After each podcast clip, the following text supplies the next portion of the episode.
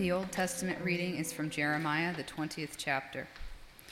O Lord, you have deceived me, and I was deceived. You are stronger than I, and you have prevailed. I have become a laughingstock all the day. Everyone mocks me.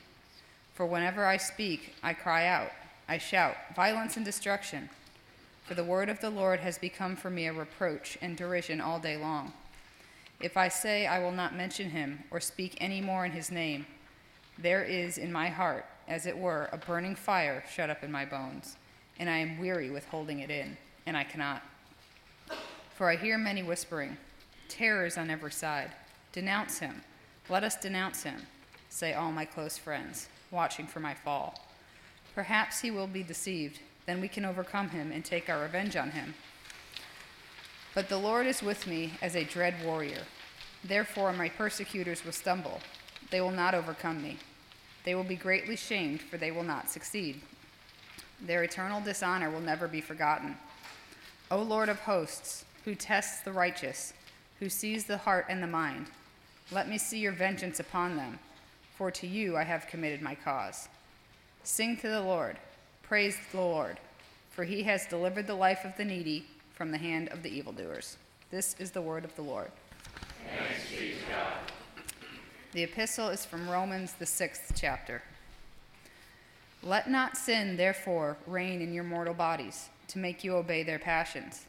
Do not present your members to sin as instruments for unrighteousness, but present yourselves to God as those who have been brought from death to life, and your members to God as instruments for righteousness. For sin will have no dominion over you, since you are not under law, but under grace. What then? Are we to sin because we are not under law, but under grace? By no means. Do you not know that if you present yourselves to anyone as obedient slaves, you are slaves of the one whom you obey, either of sin, which leads to death, or of obedience, which leads to righteousness? But thanks be to God that you who were once slaves of sin have become obedient from the heart to the standard of teaching to which you were committed, and, having been set free from sin, have become slaves of righteousness. I am speaking in human terms because of your natural limitations. For just as you once presented your members as slaves to impurity and to lawlessness, leading to more lawlessness, so now present your members as slaves to righteousness, leading to sanctification. When you were slaves of sin, you were free in regard to righteousness. But what fruit were you getting at that time from the things of which you are now ashamed? The end of those things is death. But now that you have been set free from sin and have become slaves of God, the fruit you get leads to sanctification and its end, eternal life. For the wages of sin is death, but the free gift of God is eternal life in Christ Jesus our Lord. This is the word of the Lord. Thanks be to God.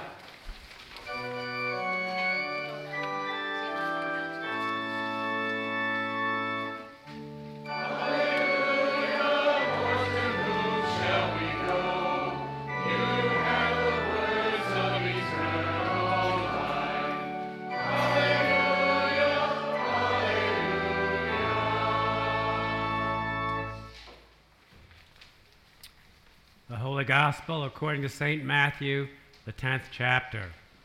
Glory to you, O Lord.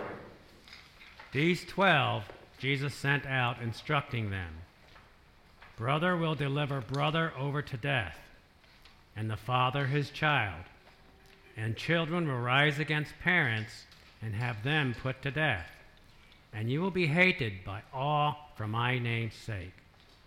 But the one who endures to the end will be saved.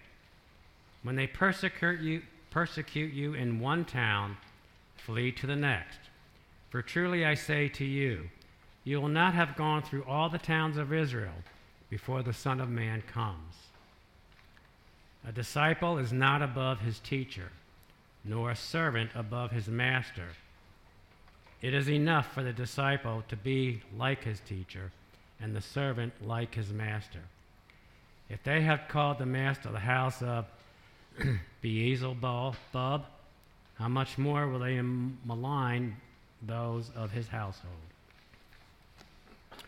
So have no fear of them, for nothing is covered that will not be revealed, or hidden that will not be known.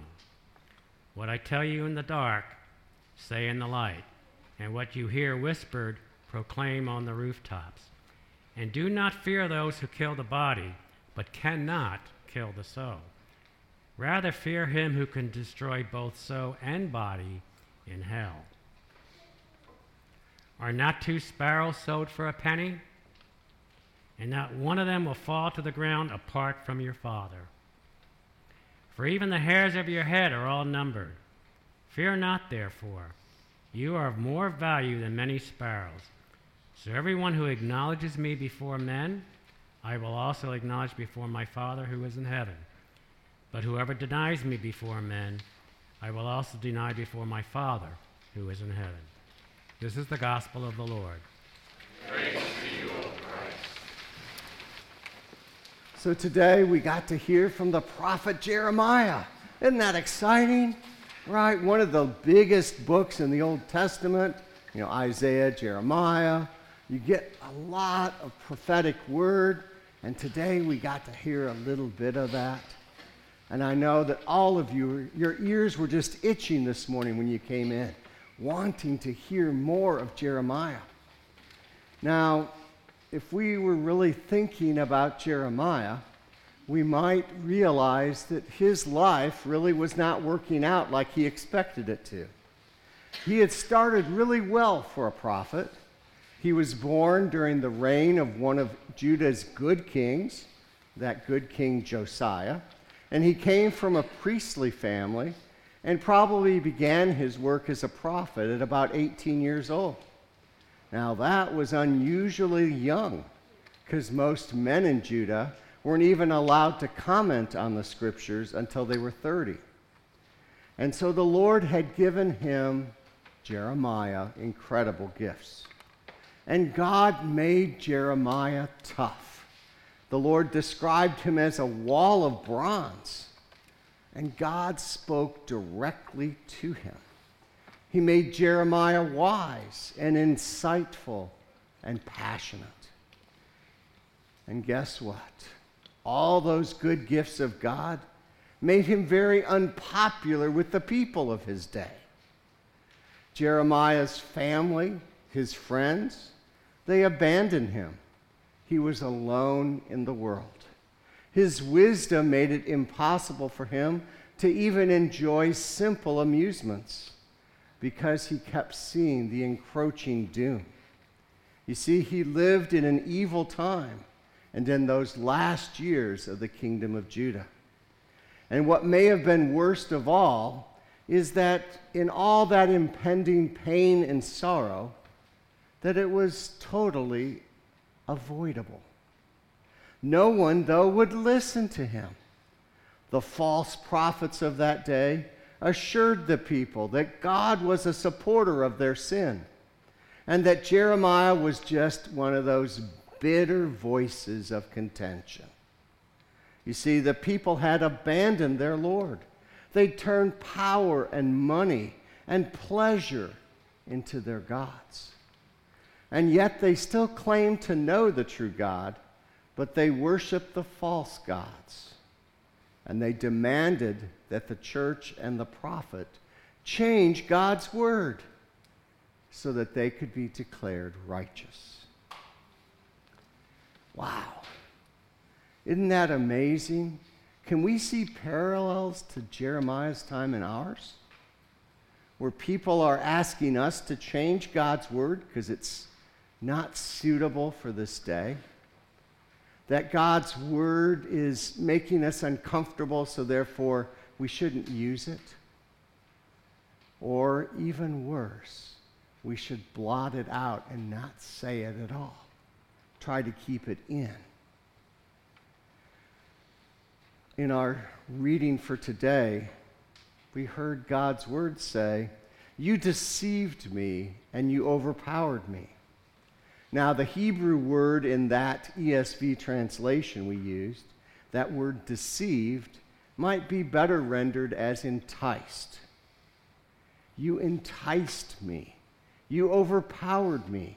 It was as if Jeremiah was led into a trap. And for you and I, as God's people, it's easy to feel that way, isn't it? because this world in which we dwell does not know the true God. And for you and I, this world does not even love Jesus, and the respect for the Word of God has dropped precipitously in recent decades. You know, for you and I, it would be far easier to keep quiet and, you know, to keep away from the scorn and the anger that often comes our way. Just hear a couple statistics by the Pew Research Center. In 2004, 60% of Americans polled said that they opposed homosexual marriage. In 2019, that same research company found 61% of Americans now say they support homosexual marriage. Do we see the flip flop? The change that is stunning? We see all around us the people who are in their special interest groups and trying to demonize the church, trying to demonize us so that we might hide God's word away. You know, so many times the world wants to condemn Christians. The world wants us to believe that the Big Bang just happened and life started. That you know, that there is a better place because God, not God, but the human intellect and innovation will one day get us so that we can live a really long, long time. But yet, you and I, we know the truth that there are limits on our ability to live a long life that there is indeed such thing as universal truth. That there is one God, one creator, and one who saves us. And you and I today, we know that the Bible says, well, marriage, man, woman, blessed by God. That's a covenant a showing of how God loves his own people. Now, we know in our day and age, Christians are being sued, that these worldly tribunals have awarded six figure damages to those Christian bakers and florists and pizza shops that refuse to deny their religion by servicing things that are ungodly by God's word. You see, there are real costs for standing up for your faith, even in our land of the free. You know, politicians in this day and age have an easy time. They even criticize those who might work at a Christian school. In Canada, just to our north, hate speech legislation passed in April of 2019 has criminalized even the Bible's condemnation of anyone's sexual behavior. See, you and I, it would be far easier for us, wouldn't it, to keep quiet and keep your head down in these times. Jeremiah had that same experience. Because how does someone hold on to God's word in times like this? And the first step is to take Jeremiah's experience seriously. Because even though he felt like it, he didn't stop proclaiming God's truth. Today's reading quotes him If I say I will not mention him or not speak any more in his name, there is in my heart, as it were, a burning fire shut up in my bones, and I'm weary of holding it in, and I cannot. You see, God's word will come out, and it will not be held back.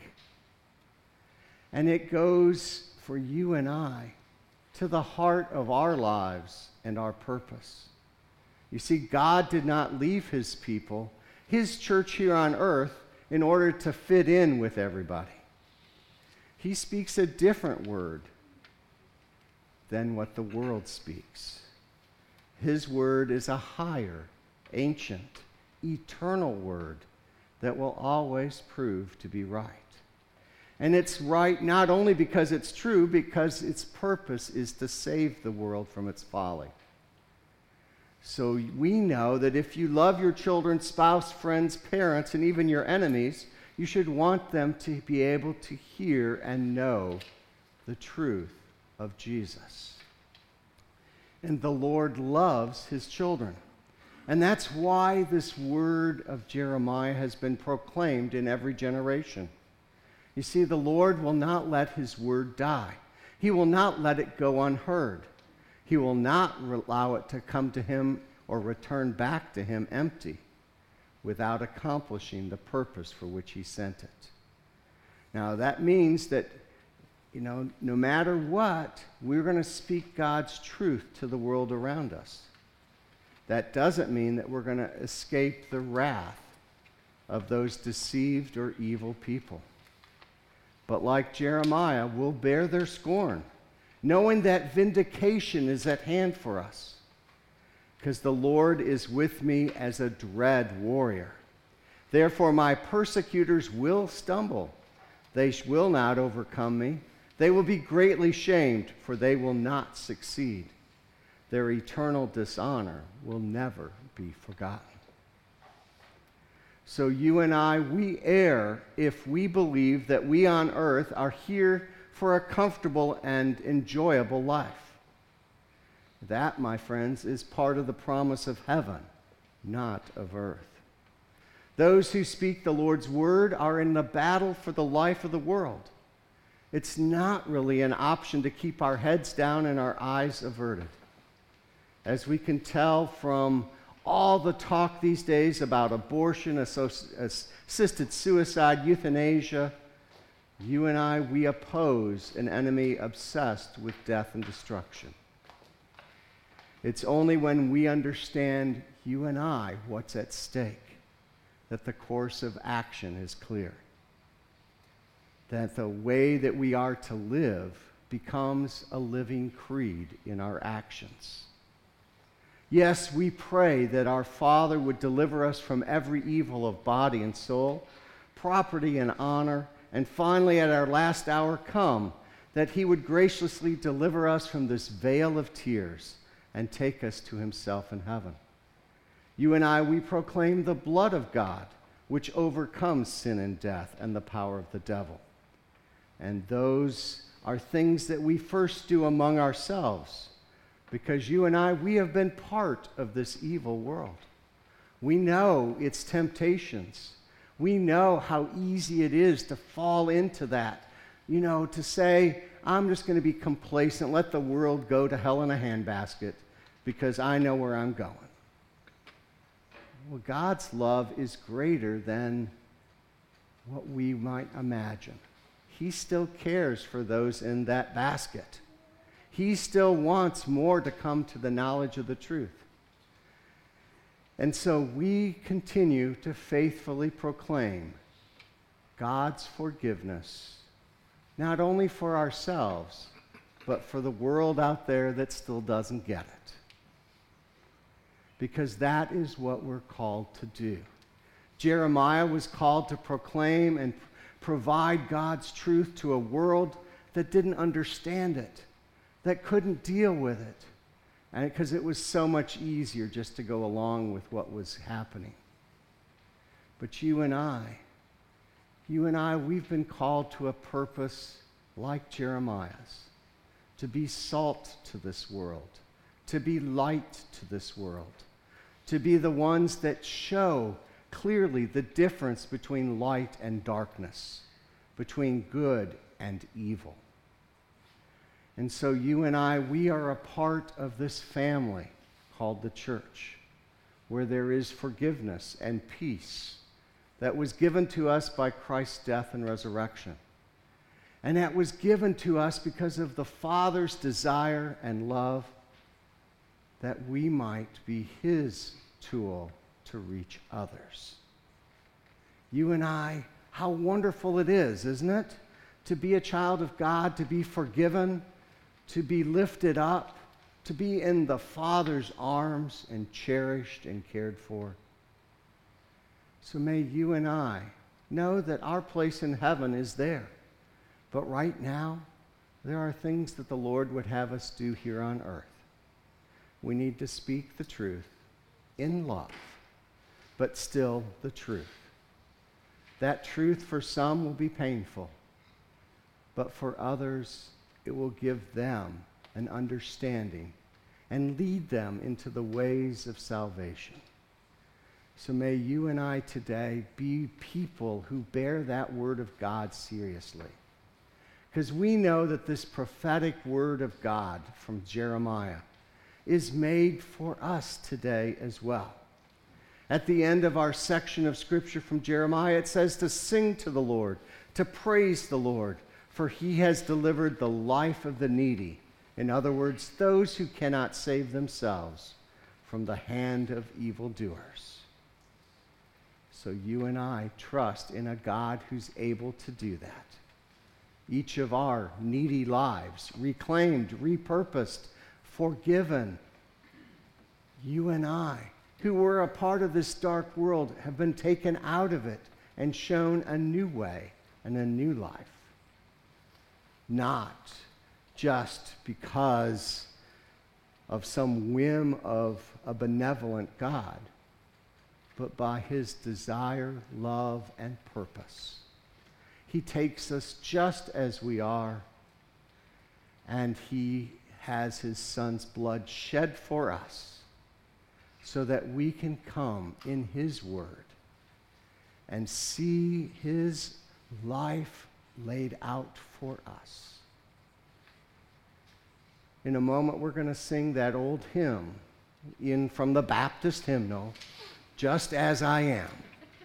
Okay? But there are things in the Baptist hymnal that are definitely Lutheran, and there are things in the Lutheran hymnal that have a little Baptist flair. We share these truths because we share God's Word. And so may you and I understand how blessed we are to have been called out of darkness into God's marvelous light. Amen.